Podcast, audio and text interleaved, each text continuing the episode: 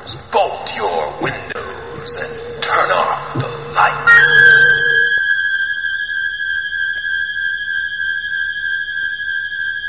Welcome to Michael Myers Minute, where I delve into the 1978 horror classic Halloween one minute at a time. I'm your host, Robert Black. Minute 83 begins with the creaking of a bedroom door as Tommy and Lindsey come out to Laurie. Tommy has Dick Tracy pajamas? Or is it some sort of rocket? And what is on Lindsey's pajamas? Like I need another mystery.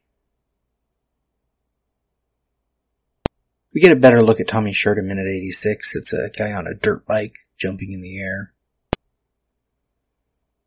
Laurie. Babies. Which is, it's such a, it's adorable. I mean, Laurie's great. I've called her adorable several times in this movie, but this is one of those moments. Like, Laurie's great. She's taking care of these kids. She just thinks she may have killed a guy. Well, we'll get to, we'll come back to that. And she calls them babies. She's taken on her motherly role for sure. As the kids rush to hug Laurie, the boom mic makes an appearance briefly at the bottom of frame. From the script. Interior, bedroom. Tommy and Lindsey are huddled in a corner whimpering softly. The door opens and Laurie steps in. The two children run to her crying.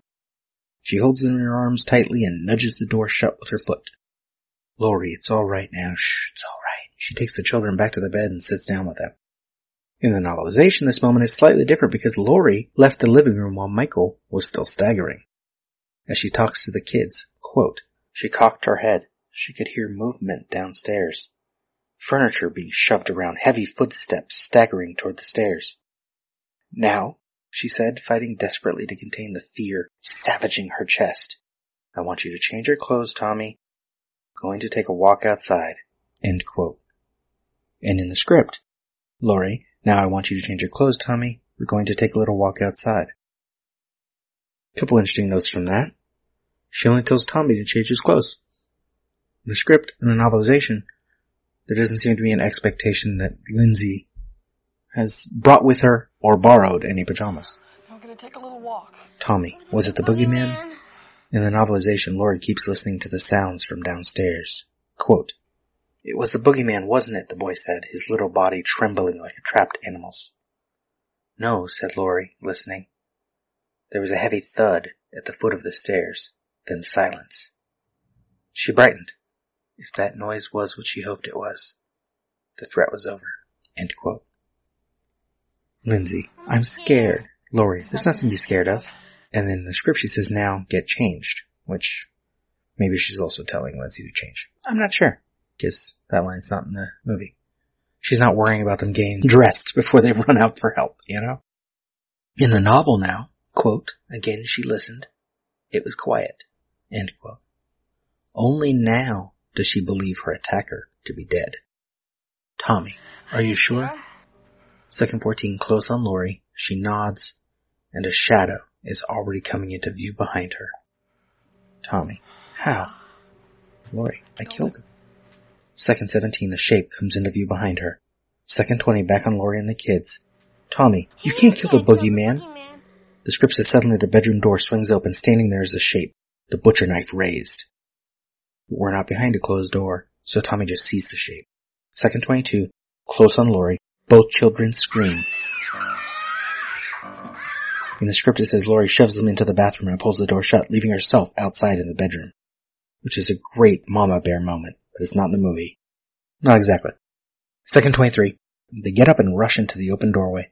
The low notes come in. Laurie urges the kids to the right. The camera remains out by the stairs, so we don't see where the kids are going yet. The script says it's the bathroom. Perhaps the master bedroom has an attached bath.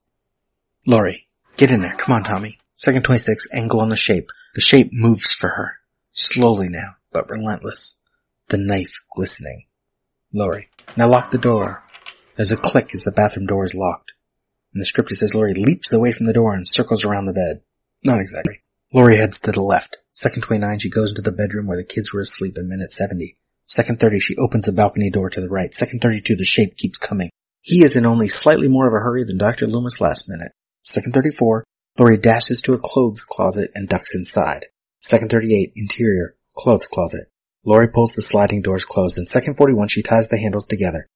In the dark of the closet, it's hard to tell what exactly she uses for this. Second 44, the shape. Second 47, back to Laurie tying the closet handles and she, the script says, crawls back into the small, dark interior of the closet. The script, which didn't have her open the balcony door, goes straight to suddenly the door begins to buckle. The doors begin to buckle as the shape pounds on them. But second 52, Michael is only now turning into the little master bedroom doorway. His speed in the shot makes his slowness in the preceding shot seem very strange. It's almost like the child inside Michael was waiting until Laurie was hidden before he started to seek. If he spoke, maybe now he'd announce, Ready or not, here I come. Second 55, he turns left into the bedroom proper. Second 56, angle on Laurie. Second 58, reverse angle. The shadow of the shape comes through the slats of the closet door. We can hear him breathing. But the minute ends. That is all for minute 83. Michael Myers Minute is a production of Lemming Drop Studio. You can find more content at lemmingdrops.com. Stalk me on Twitter and Facebook at Myers Minute or Instagram Michael Myers Minute. Don't forget to subscribe and leave a nice review if you like what you hear. Until next time. See you later. Bye. Bye.